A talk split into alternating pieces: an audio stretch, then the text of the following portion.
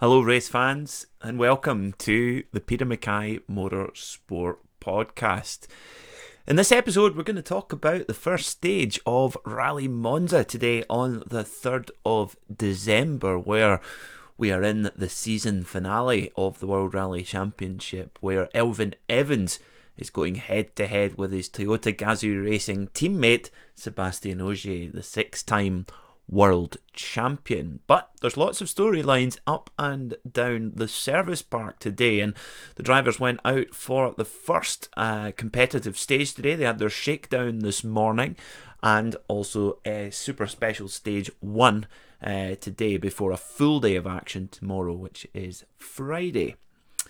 And we so we got a, a bit of a flavour of what to expect for the rest of the weekend. Of course, the Monza Rally Show is an event which has been running for many years and is what people would refer to as a single venue rally or a circuit rally, whatever you want to refer to it as, where they set up a number of different um, challenges, a number of different special stages uh, around the grounds of a purpose built racing circuit and it takes in parts of the service roads and the actual racing circuit itself. So Monza is absolutely no different.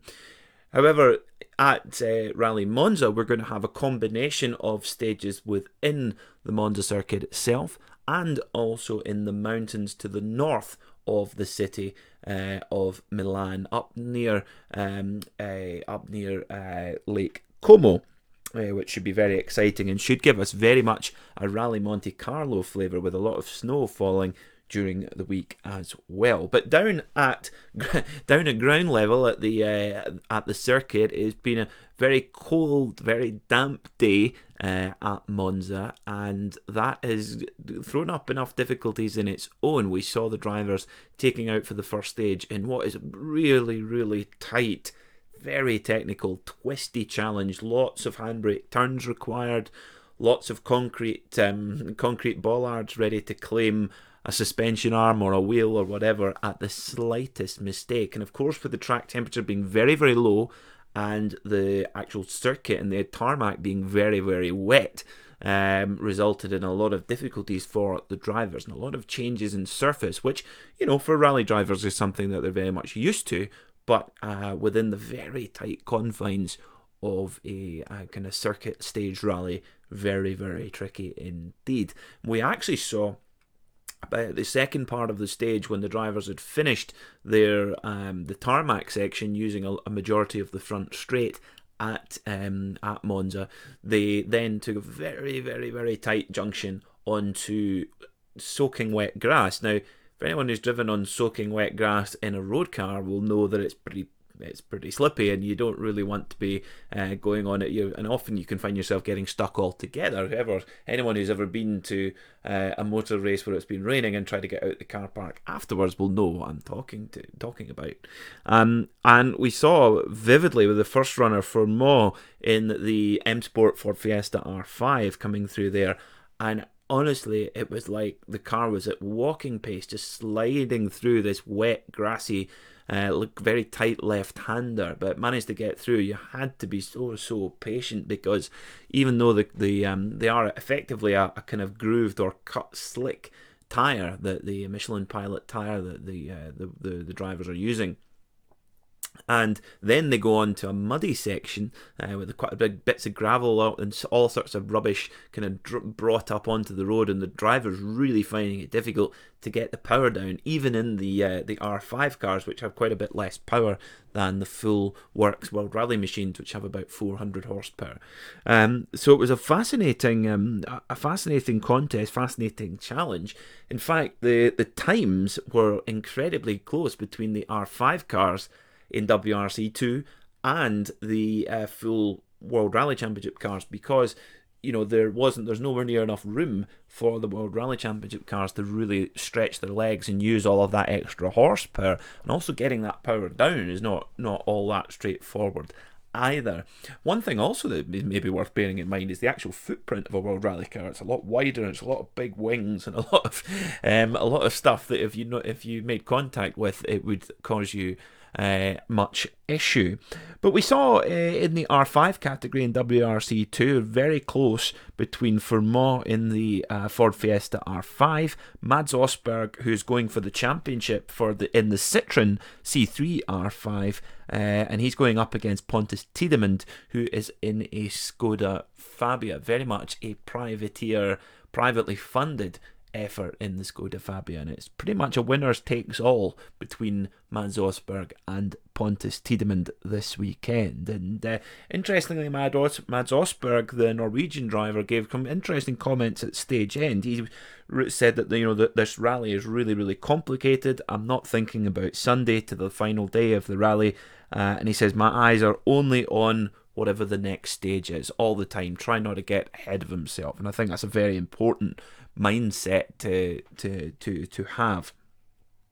We also saw, um, for those of us who, uh, those of you who listen to the show who are MotoGP fans, we also you might re- you'll definitely recognise the name Franco Morbidelli. Of course, Franco, this year's MotoGP World Championship runner-up, um, who will be teammates with Valentino Rossi next next year in the Petronas SRT Yamaha squad.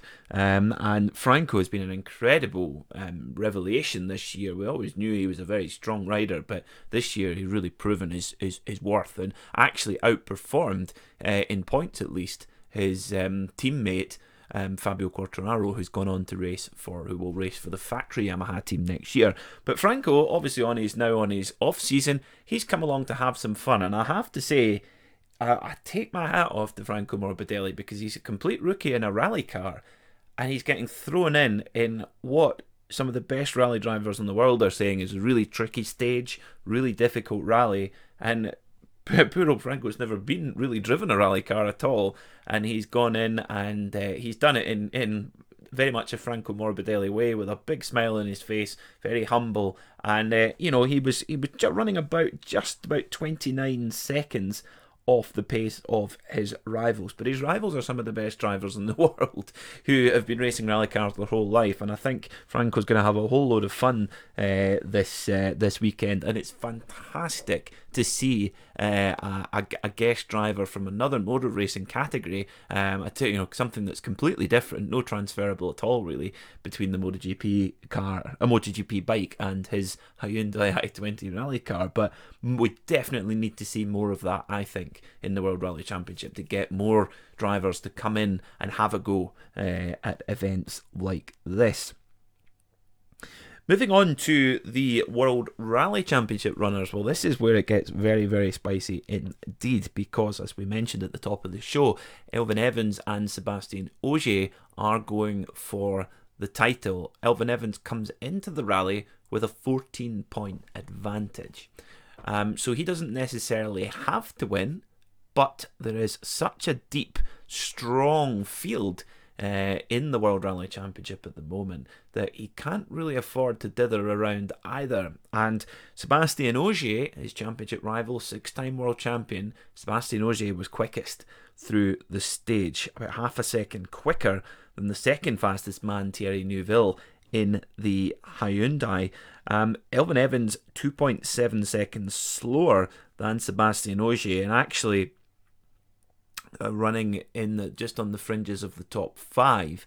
So Elfyn had a little bit of a moment um, in coming down into the very tight junk, one of the really tight right hand junctions, and that cost him quite a bit of time. He did have a spin in, in shakedown this morning as well, um, which which was interesting. So clearly you can't you can't blame uh, Elfyn. He's going to be under a lot of stress and a lot of pressure this weekend, but I think he's done exactly the right thing by get the car to the end today. It's just one stage. And as we saw, Sebastian Ogier and Elfyn Evans' teammate uh, Takamoto Katsuta, um, you can you can't win the rally on the first day, but you can certainly lose it. And unfortunately, that's exactly what happened to uh, Katsuta-san because he actually.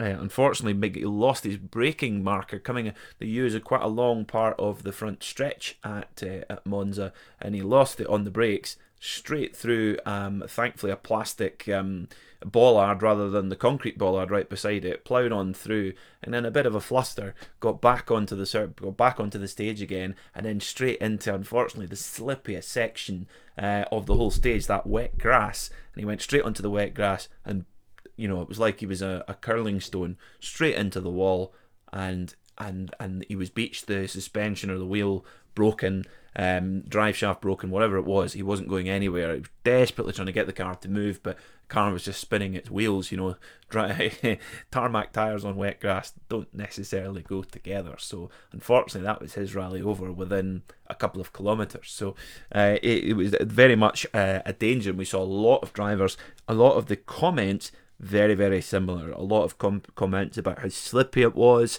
how tricky it was, how dangerous you know, um, you know, they every single driver making that same, uh, making that same comment. Sebastian Ogier's comment post stage was very important. He says it's very simple. I need to win. I need to give everything. And by putting in this quick time at the start, although it's only one stage, it's also an entire day. You know, they're not back out on the stages until tomorrow morning. So that leaves a little bit of time to ponder for Sebastian Ogier's uh, rivals. Elfyn Evans, he was saying, you know, he was saying it was okay. He had to take it a bit careful. It's a long way to go, and he just wanted to get through clean. And I think that was very much the uh, the right attitude to have. Who's going to win this rally? I think it's going to be very, very tricky because the margins are so so tight uh, with all these really short, short, snappy stages. There's only going to be a couple of tens here, a couple of tens there, and the cost of a mistake is massive because you just don't have the time to make up for, for, for a mistake. But I think Saturday is where we're going to see the big movement. Saturday is going to be moving day, a bit like in a golf major. the uh, Saturday is going to be moving day when the drivers go up to the mountains um, north of Milan um, where are we going to get snow? Are we going to get ice? Are we going to get rain? It's very, very unclear at this stage exactly what conditions the driver's going to find. Interestingly, earlier in the day, it was mentioned that um, Elfyn Evans is actually for Saturday. He'll be going. He'll be going back to a Monte Carlo setup, so he'll be dialing in a, the same or a similar setup to what he ran in Monte Carlo when, of course, he got on the podium. And you know, before the event, with the, the addition of snow up in the mountains uh, on a tarmac road, it's going to be a very similar, um, a very similar um, prospect to Monte Carlo. And of course, Monte Carlo isn't all that far away geographically, just around the Mediterranean, and you and you're there. So it's going to be it's going to be fascinating. Tomorrow, Friday, we have a full day at the circuit, uh, and then Saturday we go up into the mountains. Sunday back to the circuit again for what I am certain the final power stage uh, with five championship points on offer to the winner of that power stage. That could be absolutely pivotal coming into this championship. We've never seen since the in, the inauguration of the power stage um, points, championship points. Um, we've never seen them actually be the last power stage of the season playing a factor. I'm pretty convinced that it's going to play a factor in the deci- the decision of who is going to be the 2020 World Rally Champion. We'll be back tomorrow with uh, a lot more um, reaction to the second day of Rally Monza, and be sure to tune in to the Peter Mackay Motorsport podcast for all of that. Thanks for listening and enjoy the action out on the stages tomorrow.